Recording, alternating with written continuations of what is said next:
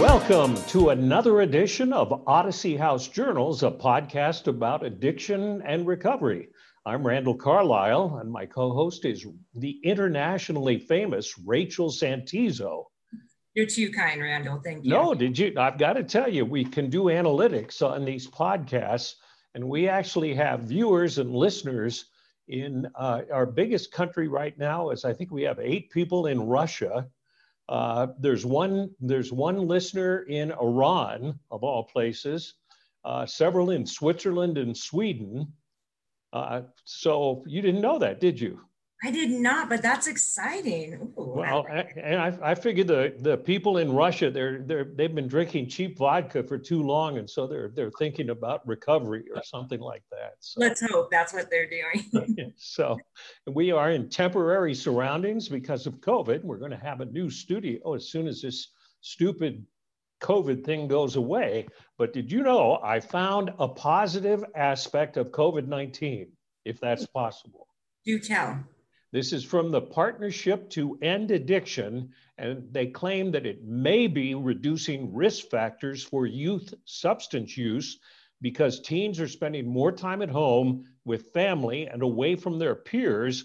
Time spent with peers who engage in unhealthy behaviors is one of the strongest risk factors for substance use with teens. Also, remote learning may reduce stress and anxiety for some teens uh, who feel academic and social pressure at school, and it has alleviated sleep deprivation caused by early school start times, which is another factor for substance use. You believe That's that? incredible. It's well, interesting because I think with the adult population, it's gotten worse. But if we can address the teens and, and get there, then I think that that's fantastic. And that well, makes me happy because COVID is definitely challenging. Well, there's something positive about this whole stupid thing. We mm-hmm. should tell you we are available to watch on YouTube or listen to on iTunes, Spotify, or iHeart. And if you if you catch one of our podcasts, if you subscribe, every time we have a new one, it'll notify you. Now we have a very important and rather famous in the recovery community guest who is a doctor who I met through you. So I'll give you the the introduction here. Thank you, Randall. Today is definitely, we are very lucky to have Dean Mayer is gonna is on our podcast today, and he's the director at Riverton Medical Center, and he also created a PICC program through Intermountain Healthcare, where I work closely alongside him, and he's gonna have a lot of things that we need to hear. Um, and I'm, I'm so excited for him to, to tell a point of view from the doctor's perspective. And so, without further ado, Dean Mayer. There Here I am, coming Magically. on. It's a pleasure to be here, Randall and Rachel, and I appreciate so much you guys having me on. So maybe for, I mean, Rachel assumes, and you obviously know about it, and I do too, the PICC program. Maybe you guys could outline what that is and why it's so important to the recovery community. Sure let's uh, let's first define what PICC is for those that Perfect. don't know it.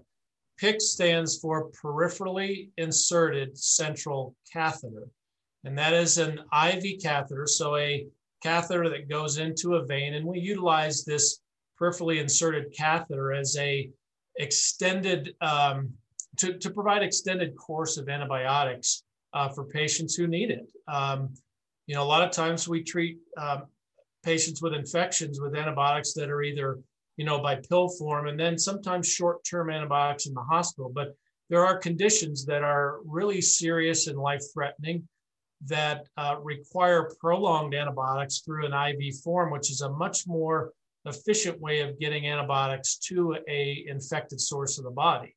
How would drug um, use cause the problems that require the antibiotics?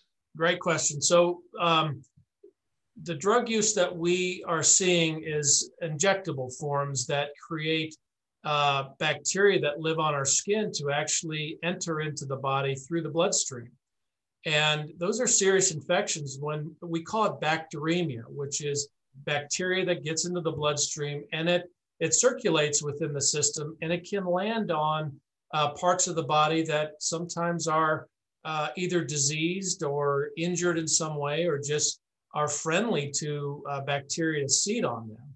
Um, two places that are really dangerous, Randall and Rachel, uh, are the heart valves uh, and also the spine. And those can cause such serious um, consequences. Of course, uh, with heart valve infections, it can lead to heart failure.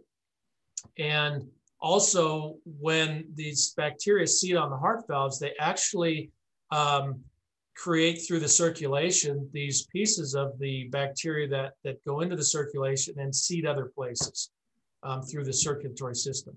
So we're talking about IV drug use. Correct. Right? Yes. What are some of the challenges and barriers? Like, how did this come about for you? So I think when we talk about drug misuse in the populations and the less vulnerable, we're going to think homeless, the streets, the incarcerated, but now the hospitals, you get to bring light to that perspective. Yeah, yeah, Rachel, as you know, we we started to see this real increase in um, in admissions into the hospital back in 2014, and the data suggests that we really started to see an uptick in heroin use and methamphetamine use about that time. The real challenge is when patients come into the hospital um, sick with infections, and we've identified them as injecting and misusing these drugs um, and having blood-borne infections that the biggest challenge i'll tell you was trying to manage their withdrawals of course um, methamphetamine withdrawals are easy because people aren't getting their methamphetamine so they sleep for three days and so they're easy but when you withdraw from a substance that really kind of relaxes the system like opiates heroin uh, and now we're looking at fentanyl as a big one. Um, the withdrawal is severe agitation, irritability, and the behaviors that come from that uh, really uh, detract from our ability to treat the medical condition and the infection because what happens is they have the need for the drug so badly and we didn't recognize those withdrawals we were very uneducated with it and so patients would leave and they would leave against medical advice without getting the treatment that they needed.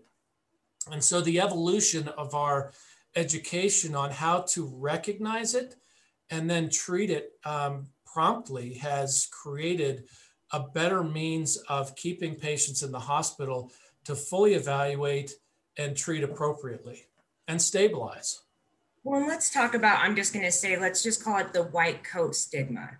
Mm-hmm. So when you have individuals in there, um, how they feel towards doctors or individuals in, in white coats, how have you addressed that or changed that with your patients? Because I don't think that you fit into that category at all. I think we got to realize that, um, you know, most of us in the medical community that wear a white coat, for instance, or other providers, we're not in that same situation. So we don't understand and when you don't understand you can't put yourself in their in their position um, and so i think there's a mistrust and a sense that uh, that we in the medical side of it judge them we judge them we don't look at them as a person that needs help. Um, and i think that creates such a barrier. And so uh, you know my approach has always been to um, tell them i don't understand but i um, am sensitive to what they're going through. Um, and to really communicate to them that, um, you know, the judgment doesn't mean that I think they're a bad person, but yet they bring some unique things to um, the medical arena that we have to understand together. And our goal is not to um, to punish them for that, but to help them get through it. And it's a long course. This is, you know, the infection piece is a very short course. As I've told our team many times, don't lose the forest for the trees. And the trees, the small part is their infection, the big part is the addiction. And if people are really committed to sobriety and getting that treated and not having to come back with heart valve infections and, and spinal infections and abscesses and this terrible experience sometimes in the hospital for judgments that, you know, to be honest with you, are sometimes true. Um, that we can mobilize that to moving them into the big picture of treating the addiction while we finish the treatment of the infection. Which and you've come up with a program to do that that sort of that involves Odyssey House and or maybe other treatment programs as well. But so how did that? So you've got somebody in the hospital, uh, uh, a substance use disorder person with an eye with a PICC line in to treat an infection. Uh, and so that's fairly stable, but they need to continue the PICC line, but they need to work on the on the substance use issue. So so how did you work? What what did you come up with? Yeah, so Randall, we you know I looked at this uh, in the sense of of resourcing. So when you look at all comers, all patients, our goal is always in a hospital, you treat their acute infection or their acute problem, could be anything. Um, and once they're stabilized, we move them into home or into a resource of getting rehab, like uh, they need physical rehab if, for instance, they've had a stroke, uh, or they're debilitated because of weakness and they need some type of nursing and therapies that that uh, are, are easy to move into the communities, right? Um, but the fear uh, of having one of these long IV catheters in that that basically get inserted into the upper arm and they track right next to the heart and provide that long-term uh, option for antibiotics.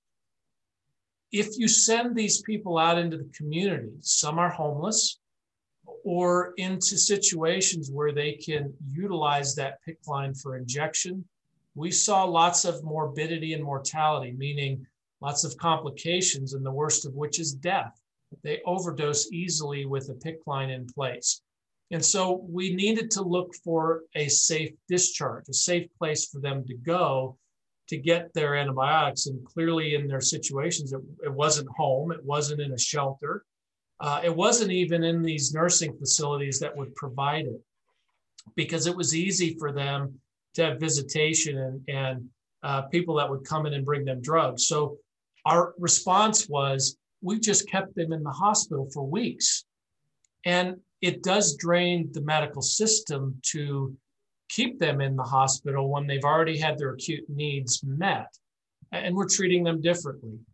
Um, and so I really sought out looking for programs and um, places pe- people could go like this that could get the care they needed to complete, but also focus on the addiction piece, which is the huge piece that you you're not really helping them. You can treat an infection and then send them out, and and you've done nothing.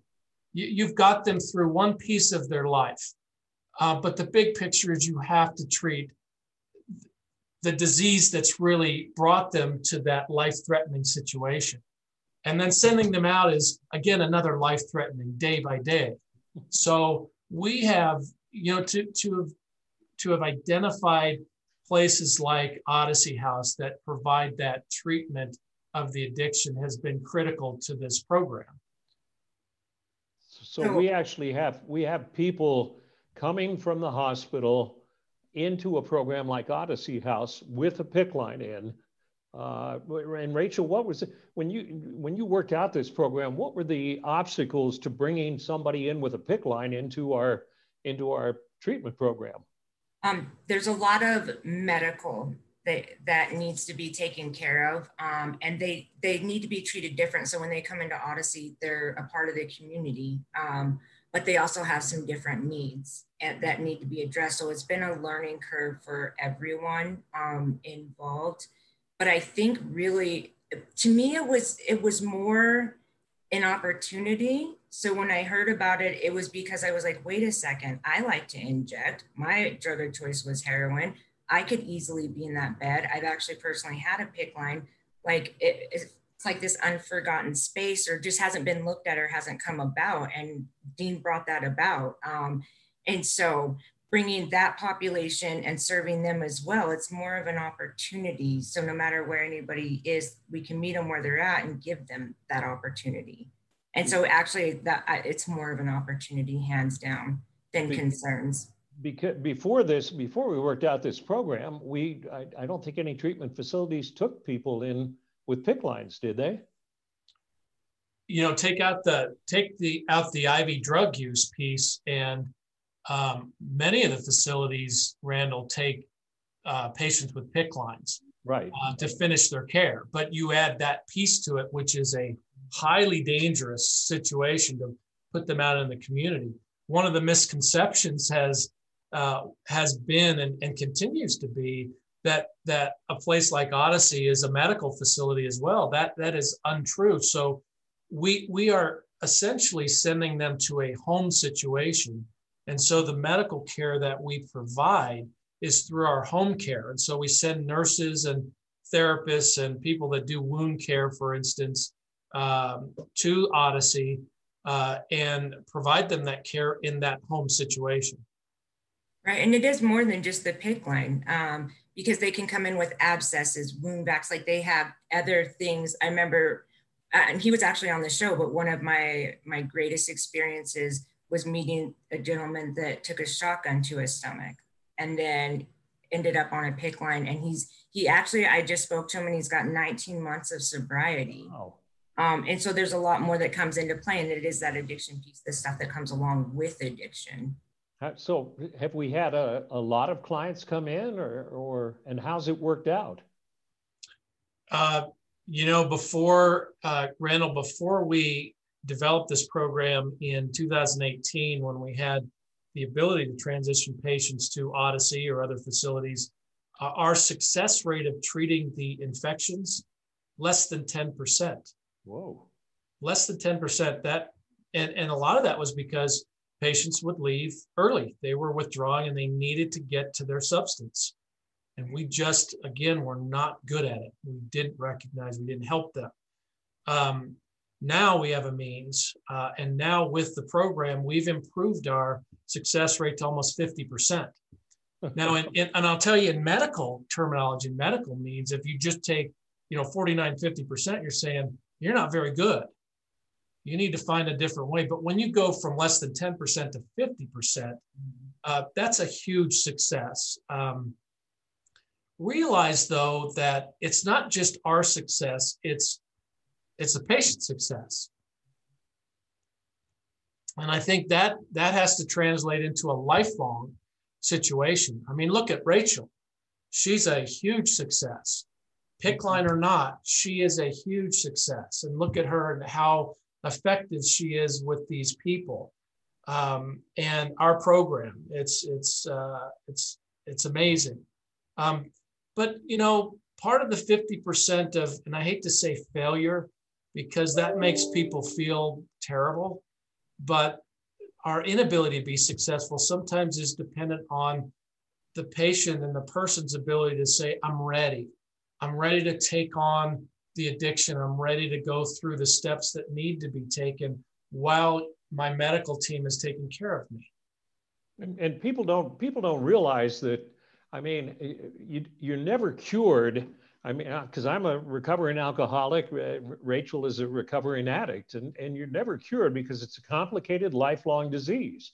And right. it's something, you know, so uh, I'd say 50% in the program is, is really significant because you're absolutely right. When we get people into our program, and you can tell from the onset that they really don't want to get better, that they had to come because their their probation officer made them, or the courts did, or whatever, and they don't want to get better, they're not going to succeed. Right. So.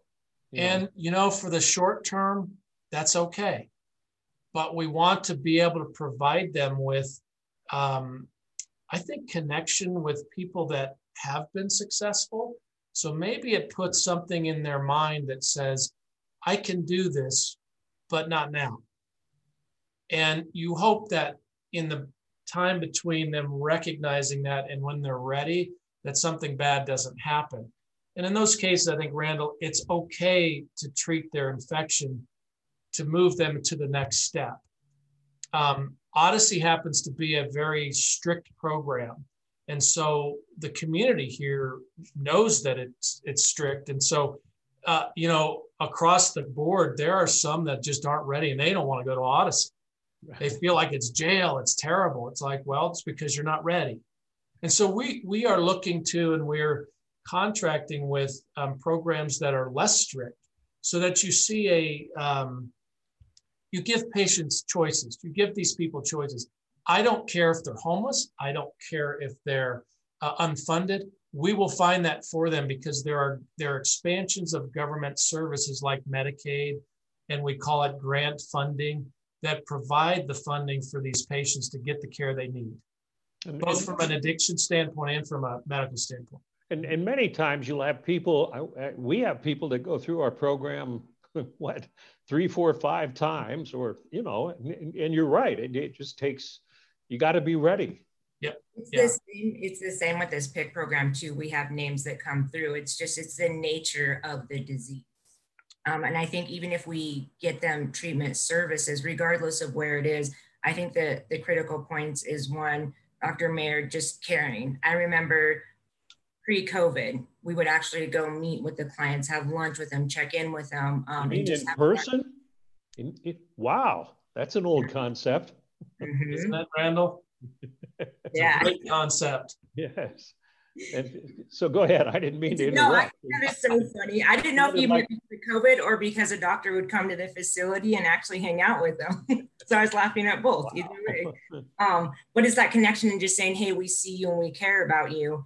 and it's also providing those resources like oh you're not alone and you these these different areas and then that way if they do come back they know that they can still have the opportunity right depending on how they left or you know there's always some things that come into play but sometimes it's just that planting the seed that hospital bed can be that opportunity to maybe learn about uh, Vivitrol, uh, methadone, Suboxone, or the options. I think that like Hep C treatment, a lot of individuals that come in because the IV drug use also have hepatitis C. Right. So even just planting the seed that you matter and you have options is a huge success on taking uh, uh, this critical, these critical sweet people and creating change within them and allowing that space for them to feel like they they deserve to change.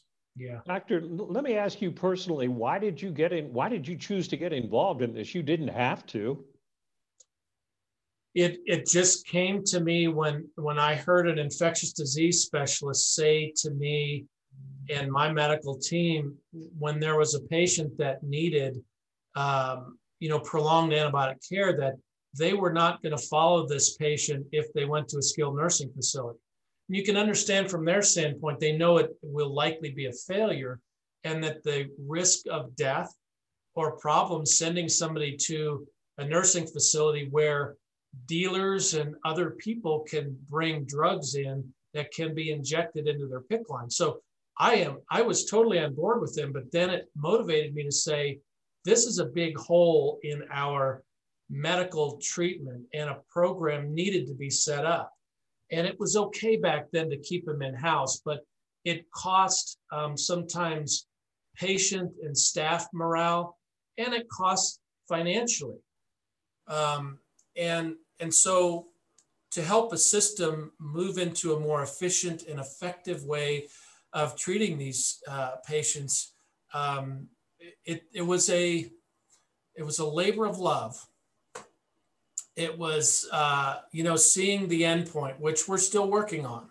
We there are definitely there's so many moving parts randall and, and rachel that um, you've got to try to perfect each part in the transition.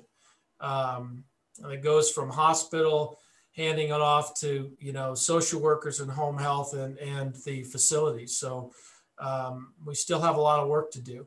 Um, and uh, you know any of these patients that are willing to commit to themselves in sobriety, we are we are there for them.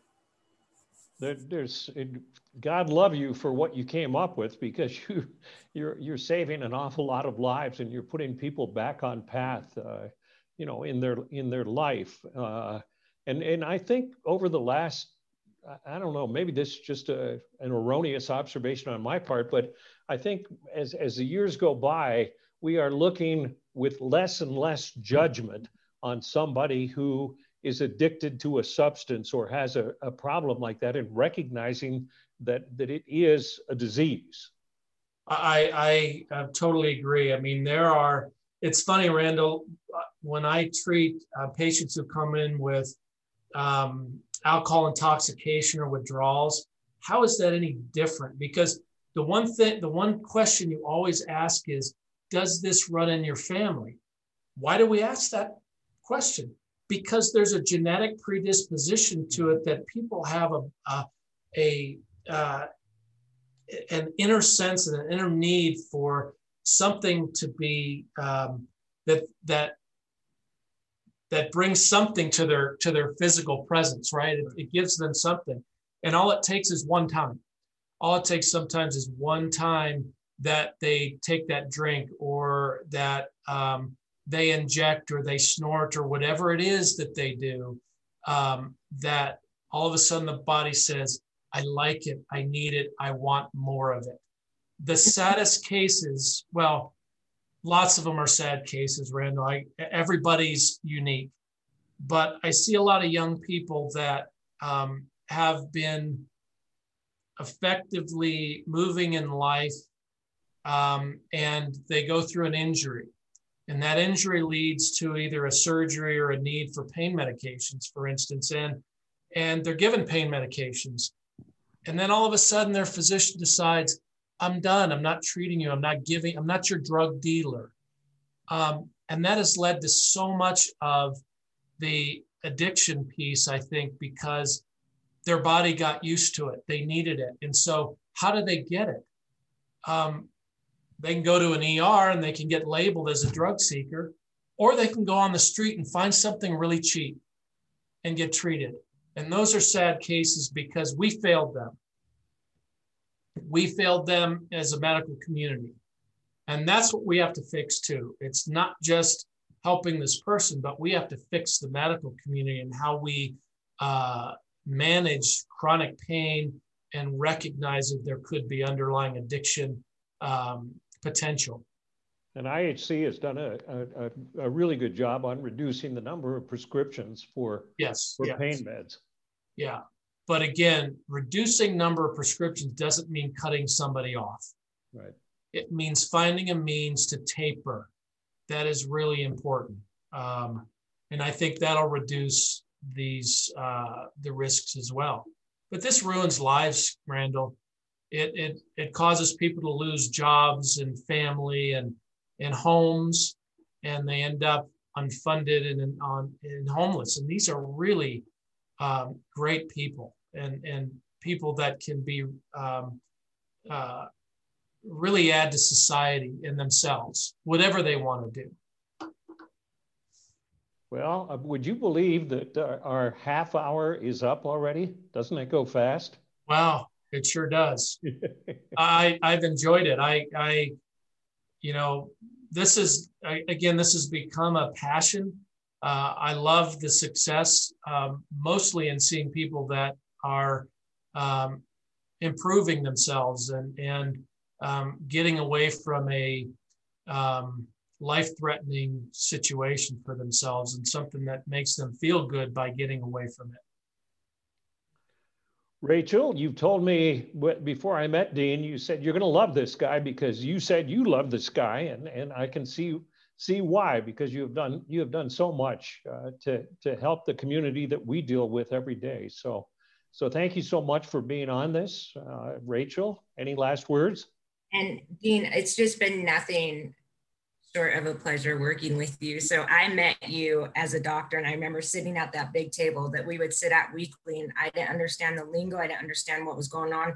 I was just a person that had a story and now I can text you and tell you all the things that's going on in my life, and you respond back. And so you've made a huge difference in my life. And so I was just telling him this morning that I just need to watch a movie and eat really dirty food.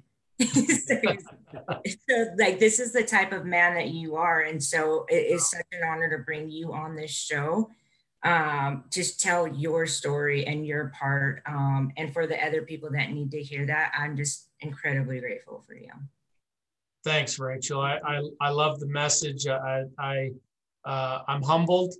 Um, we have a lot more work to do. Um, and, and we got to get away from the judgments that come with all of this. homelessness, addictions, um, and self um, injuring behaviors because people need help and we can give them help. We have to understand it. And um, we don't have to be in their shoes to understand it. You just have to have compassion. Mm. Well said, Dean. For Rachel, for Dean, and myself, thank you for watching Odyssey House Journals. Bye.